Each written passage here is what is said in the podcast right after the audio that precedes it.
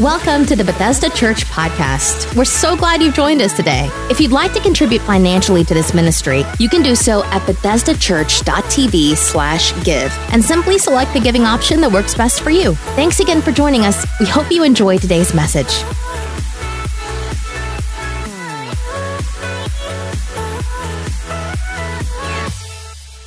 Welcome to week number two of the book of Philippians. We kicked off a brand new series last Sunday on this short book called Philippians. And we're calling this uh, series Choose Joy because the theme over these four chapters is joy. Paul uses the word joy or glad or rejoice 17 times in four chapters. And what we are learning is that no matter the situation, we can choose joy. And that's heavy, I, I, know, because many of you are here and think, man, I can't really choose joy in the season that I'm in. But that's not what the Apostle Paul would tell us. He would tell us that we can choose joy no matter what. Last week we looked at the question, where is the joy? Today, uh, I want to call this message, it's all about approach. It's all about approach. Um, my assignment today is going to be extremely difficult, okay?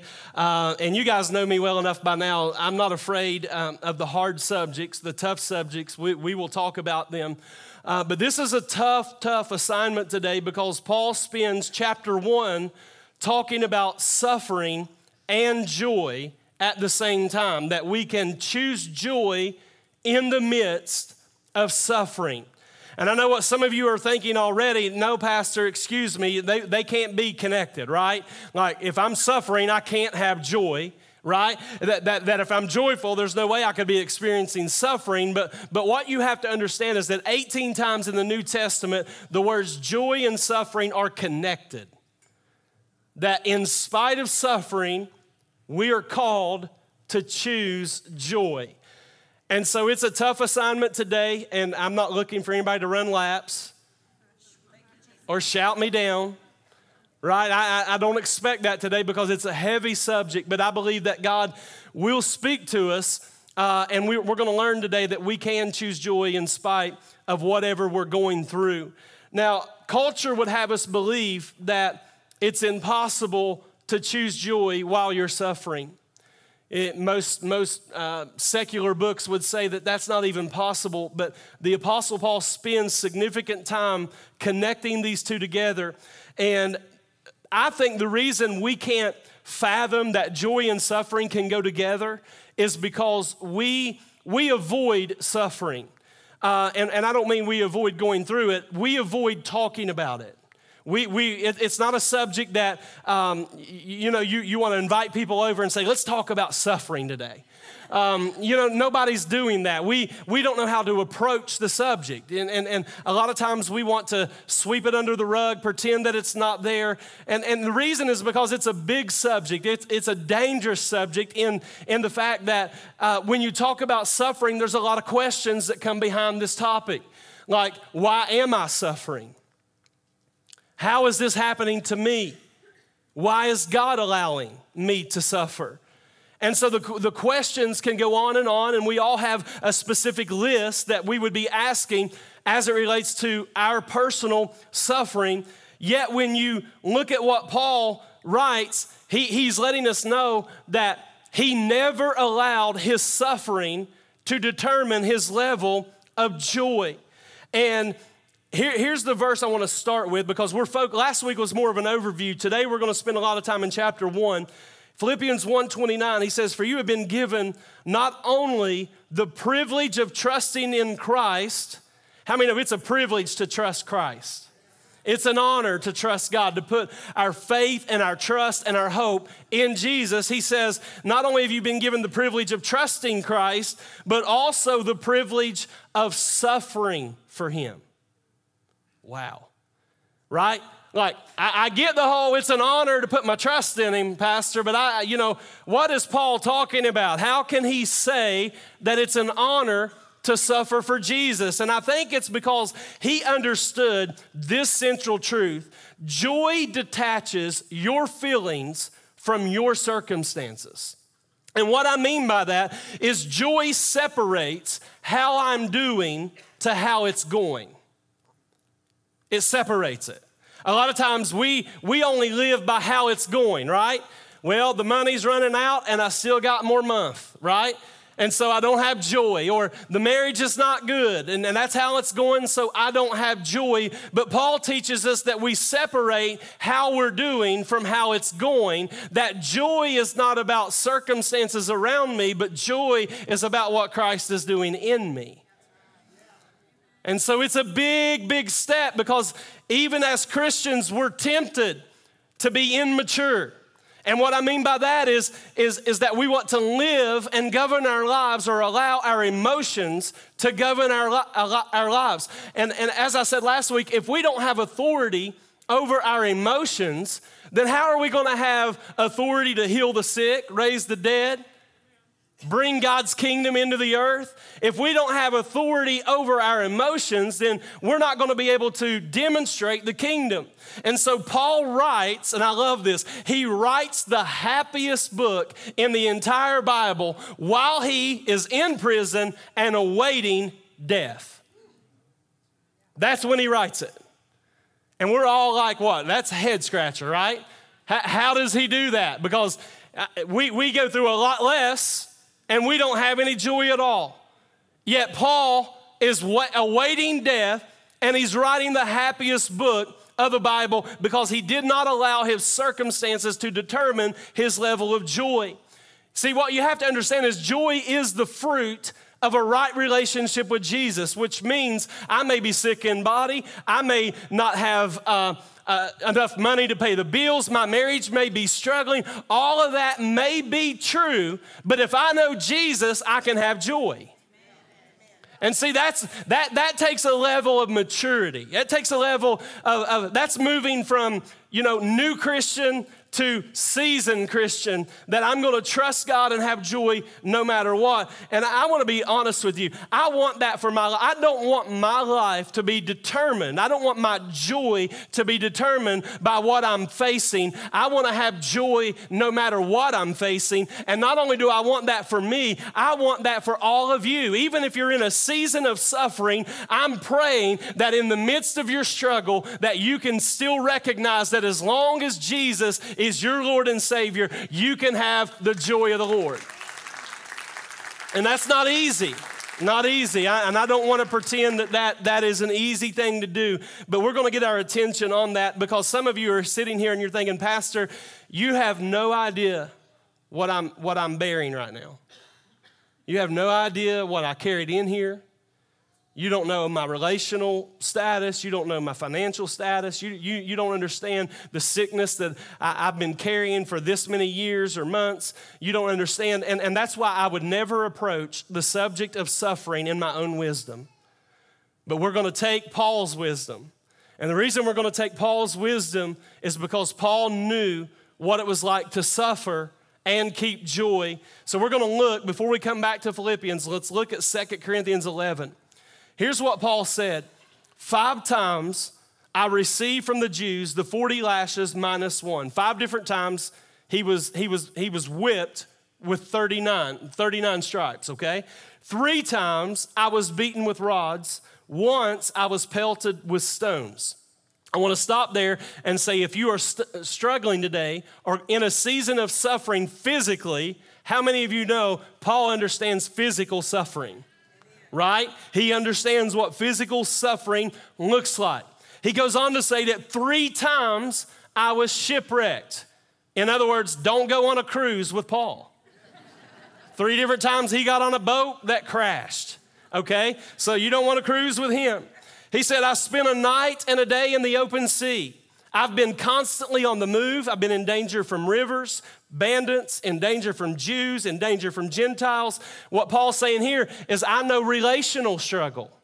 I know relational suffering. I had relationships that, that went south, that people that loved me at one season of my life did not love me in the next season of my life. He said, in danger in the city, in danger in the country, in danger at sea, in danger from false believers. I have labored and toiled and have often gone without sleep. I have known hunger and thirst and have often gone without food. I have been cold and naked. You know what Paul is saying here? I know what poverty, poverty is like. I know what it's like to have more month than money. I know what it's like to go to bed hungry. I know what it's like not to have clothes. I, I, have been through all of those seasons. Paul knew relational suffering, financial suffering, physical suffering. Paul also understood silent suffering. And what I mean by silent suffering is that there are people in this room that everybody around you thinks that you're fine, that you got it all together, that everything's cool, but they don't see the inward suffering, the inward struggle that you are carrying. How many of you can go through a season of suffering and nobody else know it? There have been seasons in my life when I was suffering internally. Very, very bad. And nobody knew it because you got to be pastor right? You gotta, you gotta put the, you gotta put the mask on. You gotta be, you gotta be mom. You gotta be dad. You gotta be husband. Gotta be wife. You gotta keep rolling, right? And so nobody knows that on the inside you are suffering.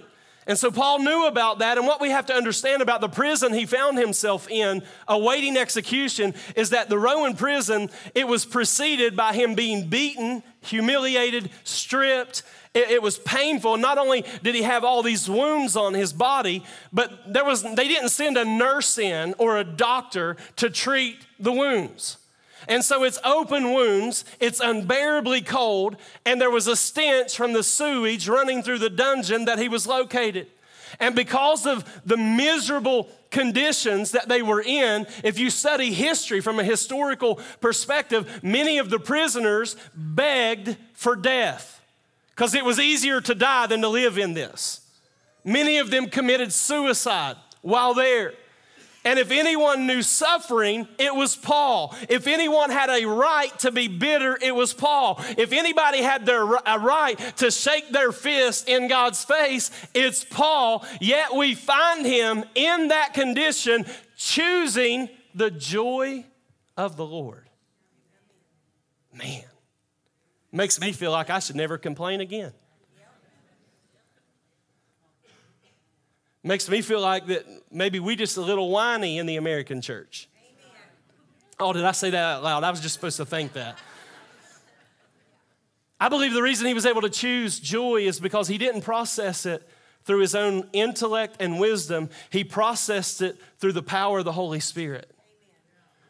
The Holy Spirit is, is why Paul was able to choose joy. Philippians 1 and 9, he said this He said, This is my prayer, that your love may abound more and more in knowledge. Paul's saying, I want you to learn some stuff. And then he says, in depth of insight. What's he, what's he talking about there? He's talking about wisdom that comes from the Holy Spirit so that you may be able to discern. See, we all know that some hurts are deep. Deep hurts that's caused a lot of suffering for people. And some situations are so bad that, humanly speaking, we are incapable of reconciling the hurt or the suffering. And during those moments, we have to lean into God's wisdom. Suffering can only be successful if we approach it, okay, through the power of the Holy Spirit. So I want to give you three quick keys, okay, and then we'll come up with we'll come back with three later points at the end. I want to give you three quick keys as it relates to the Holy Spirit in your season of suffering. Number 1, start asking, how can I grow from this? How can I grow from this? The areas that you and I are experiencing struggle in, adversity in, most of the time, did you know that is the area that God is at work in? That that is the area that God is causing you to grow in? Could it be that the area of struggle is the area that God is going to use you the most? I said it in the 8:30 service. I mean, who better to speak to a drug addict than somebody who's found Jesus, been set free of drugs, that can go and share their, their mess with those people, but also let them know there's a hope on the other side of Christ. Who better to speak to somebody who's going through a divorce than somebody who's been through a divorce but have come out on the other side and they are healed and whole and not bitter any longer? How many? That's the best person for the job. You're right. I, I, love the testimonies. Like I was saved at six and called to preach at seven, and and I, have loved the Lord every day of my life. That's awesome. We celebrate that. That's praise God for it. But sometimes you need somebody that's gone through some mess that can help somebody else in the midst of their mess, because God never wastes our pain. Never wastes it. He doesn't waste suffering. And so, it, it, you know, I run into people, God's not doing anything in my life, Pastor. I'm like, well, I, I, I don't want to be mean, but don't you have some problems in your life? If you don't have any problems, then I'll agree, God's not working. But if you got some problems, you need to know God's working. You know where I've grown the most is in the places that I struggled the most. I grown the most as a husband when I was a bad husband and God was dealing with me. I've grown the most as a dad when I wasn't being a real good dad and the Holy Spirit was dealing with me. I've grown the most financially when I made poor decisions and God said, You need to make better decisions financially. I've always grown the most in the area that I've struggled. God is always at work in your problems. Woo! Praise the Lord, right? You know, we're not excited about that. You know, we, we would just rather be comfortable. I just want everything great all the time, Pastor. Go to Disney World, I guess. I don't know. You're going to come out there mad because Mickey robs you. I'm telling you, I'm, I'm, going to keep, I'll keep beating that horse. He's a thief and a robber. Philippians 1 and 11. Paul says, May you always be filled with the fruit of your salvation, the righteous character produced in your life by Jesus Christ, for this will bring much glory and praise to God. The fruit of your salvation is your character becoming more like Jesus. That process, let's be honest, that's painful because you don't always want to be like Jesus. You ever been frustrated and somebody, what would Jesus do? I'll bust you in the mouth, right? I, I, you know, I'm not feeling like Jesus today, right? Because salvation is more than just missing hell, guys. It's more than that. I know a lot of people treat Christ like fire insurance. I, am gonna, I'm gonna receive Christ because I don't wanna burn. But you got to understand that when we get saved, it's just the beginning, that God's will is that you and I look more like Jesus. That we reflect him more and more. He's working on our character. The, the kicker, though, is there's some things that I will never learn until I'm suffering. And, and what I mean by that is there is some strength that I will never receive until I'm weak. That there is some power I will never experience until I'm powerless. There's some hard places in life that, that those hard places is where the deeper truth of God's word becomes alive in me. It's the hard places that I learn some of these things. So we have to shift from asking God for comfort because when we're suffering, what do we all pray for? God, bring comfort. God, bring peace. And I'm not saying it's wrong to pray comfort and peace, but we need to shift from that kind of thinking and we need to start asking God, God, how do you want me to grow from this? What do you want me to learn from this? People who ask that question, they come to the realization that joy it's not about what happens to me. Joy is about what Jesus is doing in me. Man, it's a big jump. Come on, hit your neighbor, say it's a big jump. It's a big jump. The second thing we got to do is we have to stop asking, why is this happening? Why is this happening? Why did that happen?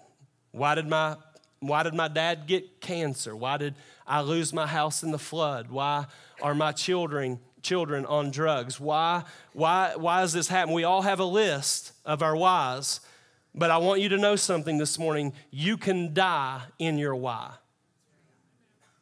You can die in your why. And so I want to encourage you to move past the whys because if you get stuck in your why, you may miss what God is doing. We all have, how many know, how many have some why questions for the Lord? Come on, raise your hands. He's not intimidated by your why, but, but don't get stuck there. Don't, don't get stuck in your why because one of, one of the things that's hurting Christians is we have this myth in our mind that God exists to keep bad things from happening to me. It's a big myth. God exists to keep all the bad stuff from ever happening to me. That's not why God exists. God never made that promise, and Jesus tells us the opposite. In John's Gospel, chapter 16, he said, I've told you these things so that in me you may have peace. In this world you will have trouble. How many know that's not the verse you put on your refrigerator? That's not the one. What's your life, life verse, Pat? John 16, 33. In the world, I'm going to have a bunch of trouble. That's not the one everybody's quoting and claiming. But, but he goes on to say, Take heart, I've overcome the world. So God never promised to keep trouble from us, but he does promise that he will carry us through our trouble, right? That, that's, that's the promise. Philippians 1 and 12, he said, Paul said, I want you to know, brothers and sisters, that what has happened to me has actually served to advance the gospel. Paul, Paul, Paul. How, how does he do that? Because Paul didn't get stuck in his why.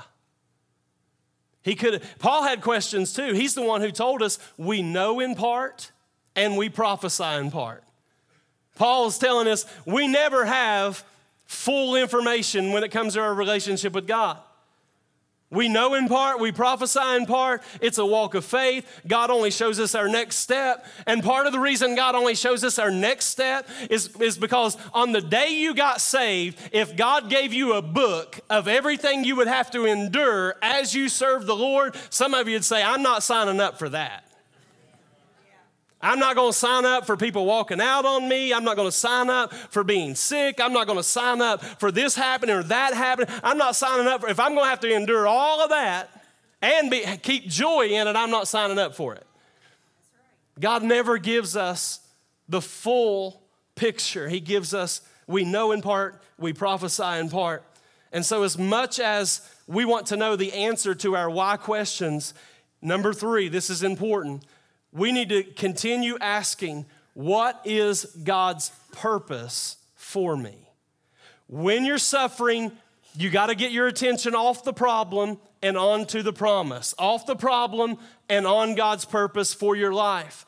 Because God never wastes our sorrows.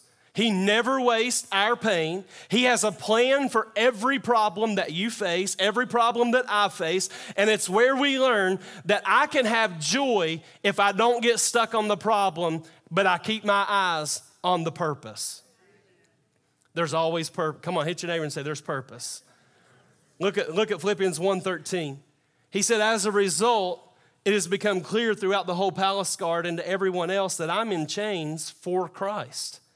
And because of my chains, or we could even put there, because of my sufferings, most of the brothers and sisters have become confident in the Lord.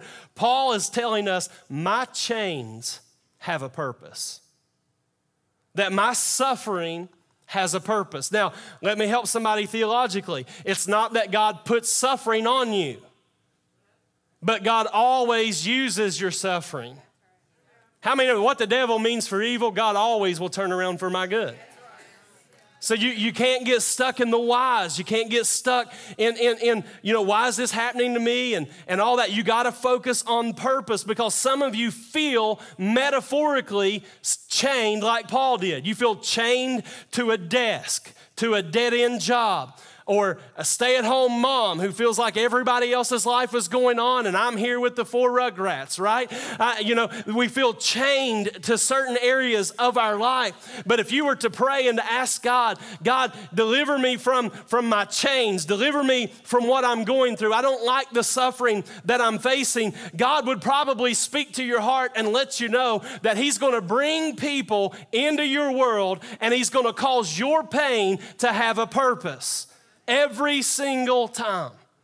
He will use, how many, he always takes our mess and makes it a message.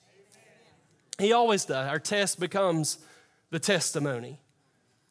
And many of us, we, we don't like the process. And I'm not even saying I like the process all the time, but there's something about detaching our feelings from, from who we are and what God is doing that, that what, how, how it's going does not determine how I am. It may not be good all around me, but I know Jesus, He knows me, and I've got the joy of the Lord. It's a powerful confession, a powerful perspective because God will not only utilize your pain to minister to others, but, but it, He will also speak purpose to people. That that there's something about if you know there's something on the other end. How many you can endure something if you know there's something on the other end you can go through a whole lot if you know there's something on the other end. So God, God can take our hardship, our pain, our tears, and all of that and, and give us purpose. See, Paul was in chains, he was beaten, they had taken away his freedom, his friends, his family. But you know one thing they never took from Paul? His purpose. They were not able to take his purpose. They were not able to take his purpose or his joy. Now, most of the, the joyful people that I know, it's because they live their life on purpose. They live their life with a purpose in mind. And, and this is not going, you're, you're going to think I'm joking here, but in the midst of suffering, God gives us three gifts. Three gifts in suffering. Number one, let me read the verse first, because this is where they're found. Philippians 1:19. For I know that this will turn out for my deliverance through your prayer, okay, through your prayer and the supply of the Spirit, okay, the Holy Spirit and Jesus Christ. Watch this. The first thing he says happens in suffering, he says, the prayer of others. The prayer of others, okay? What that means is, is there are times and seasons as a believer that you will go through such a struggle that you don't even know how to pray for yourself. There will be seasons where you cannot articulate what it, what, what it is you're feeling. And, and I don't want you to beat yourself up for that today. You may be here and you can't even muster up a prayer for yourself because you're just worn out. But, but you need to know God has set this up in such a way, and this is the beautiful thing about being the body of Christ God has set it up to where we need one another. Okay, that's what the body of Christ is about. That's why, if you were not a part of small groups this last semester, you did yourself a big disservice because you're not living in relationship. If you're not on the dream team, the dream team is not just to serve and make things happen, it's also a community of people that are doing life together. And so there's something powerful about being hooked up with other people. The second thing he says, not only do you get the prayer of others, secondly, the supply of the Spirit. And I love this one because the word supply, it, it, it means this. When you run out of steam, you run out of resources, you feel like you can't put one foot in front of the other, exactly at that moment, the Holy Spirit will show up and give you the strength you need to keep, keep walking on your journey. Have you ever went through a season in your life that was so difficult, so painful, that you look back on the season and you thought to yourself, how did I even make it through? I'll tell you how you made it through. The supply of the Holy Spirit came and gave you strength when you didn't have the strength to take the next step on your own. The prayer of others, the supply of the Spirit. See, Paul discovered what many believers miss God's strength is supplied in my weakness. How many, how many, you believe me now that this is a heavy assignment today? It's heavy. I'll be honest with you, I, I, I don't always like preaching this. I like the woo! God's gonna do it. But there are seasons of suffering, seasons where it don't go our way.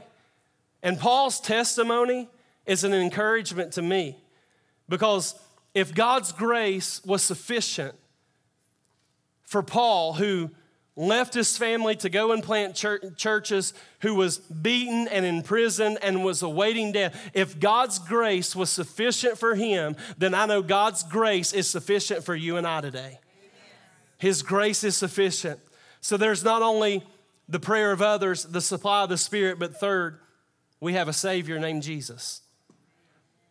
This is good news. And it's not just because he's all powerful and can deliver and snatch us out of what we're going through, but I, I want you to look at some things about Jesus. The first being, Jesus also suffered. How many know Jesus suffered? Past tense, like when he was on the earth, he suffered. And, and Hebrews 4 and 15 says, For we do not have a high priest who is unable to sympathize with our weaknesses but one who has been tested in every way as we are, yet without sin. When you look at Jesus, you see a man who was abandoned by his family. You see a man who lost his possessions. You see a man who had early success in ministry, but because of rumors and misunderstanding, it caused more than 90% of his supporters to, to leave him. He faced constant criticism. His closest friends abandoned him. He had one disciple betray him. He was falsely accused and arrested. He was beaten. He was wrongly convicted and put to death. Jesus knows about suffering. So not only does he has he suffered, Jesus suffers presently. Some of us miss this in Scripture. When Jesus says, I will never leave you, I will never forsake you, I will be with you to the end of the age, it's true. He is always there. See, when Paul was suffering in prison, what you have to see is Paul wasn't alone. When Paul wept, Jesus wept. When Paul suffered, Jesus suffered. Jesus looked at one city, and the Bible says that he wept over the city. Why? Because he has compassion.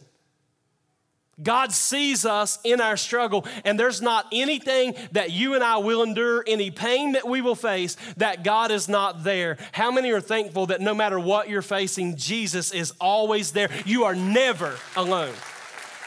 Never alone. Jesus suffered, he also suffers. Then he showed us how to suffer.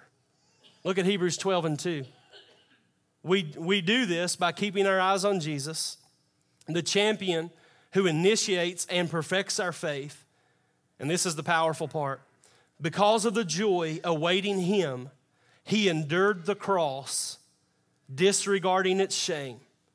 But now he's seated in the place of honor beside God's throne. As Jesus was suffering, he looked through the pain, he looked through the struggle and the suffering, and he saw the payoff. The payoff was you and I.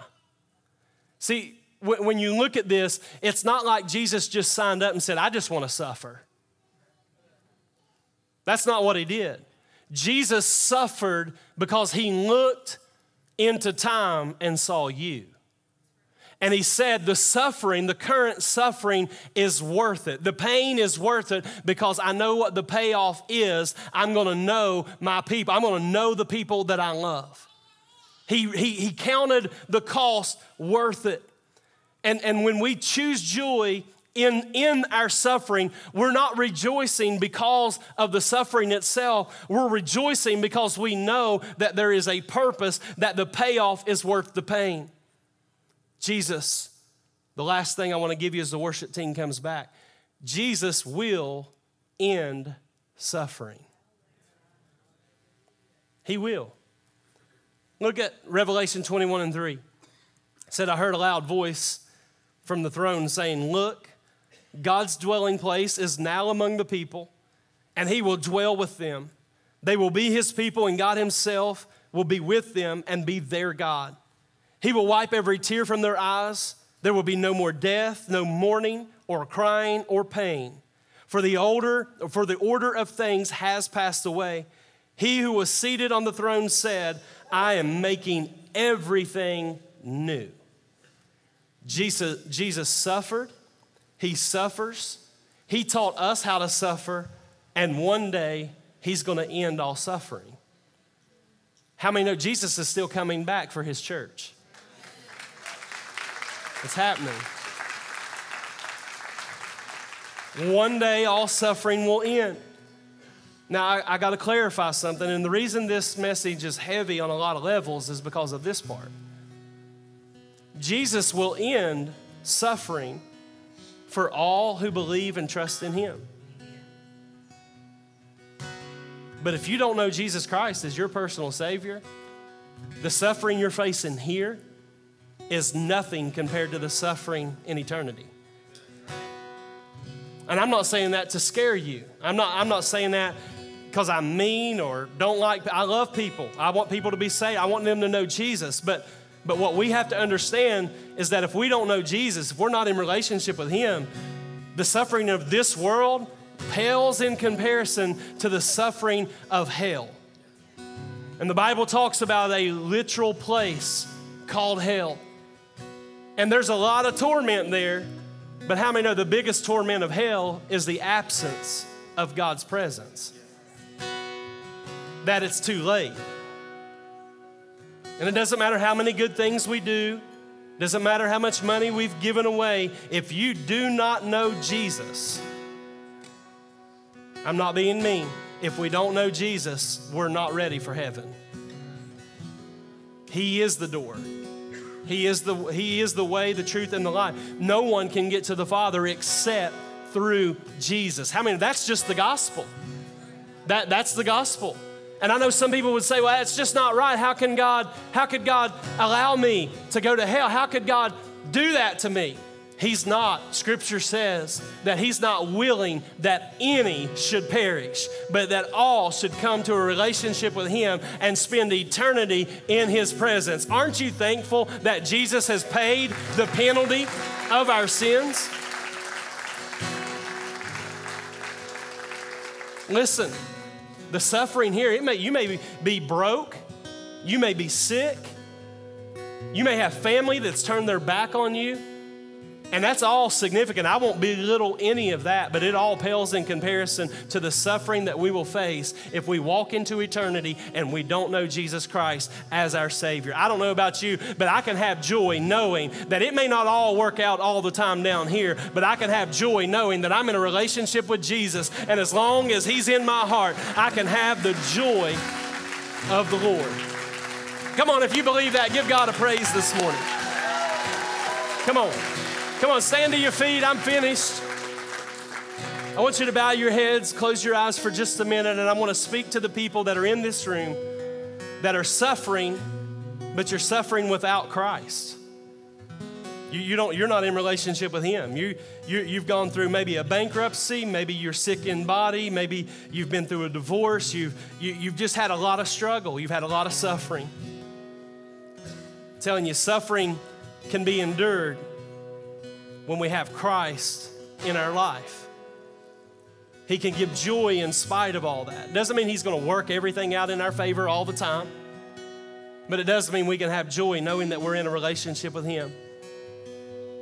As heads are bowed, eyes are closed, no one looking around. If you're watching online, this is for you too. But if you're in this room this morning, you say, Pastor, I'm that you're talking to me.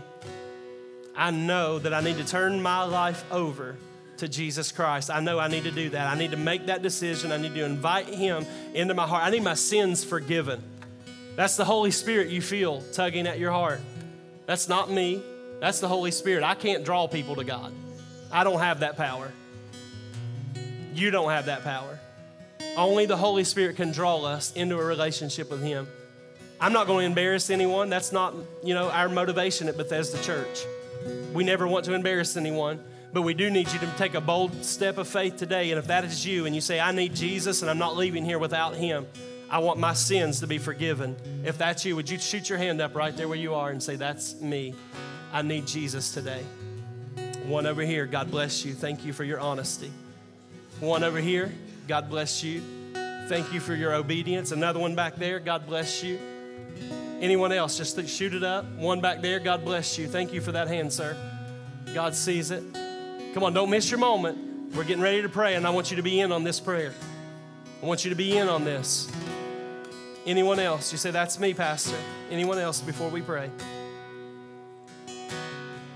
Anyone else? We're going to pray with all these hands that have went up. We're believing that as we introduce them to Jesus today, that their life, they're going to feel like the weight of the world has been lifted off them. Bethesda, let's pray out loud together with all these hands that went up. Come on, let's say, Dear Heavenly Father, I come to you in the name of Jesus. Thank you so much for dying on the cross for my sins. Jesus, I know that you are the way, the truth, and the life. So today, I ask you to come into my heart to forgive me for all my sins. Jesus, I make you my Lord and my Savior. Be the boss of my life. In Jesus' name, amen. Come on, celebrate all those hands. Yeah, come on, church.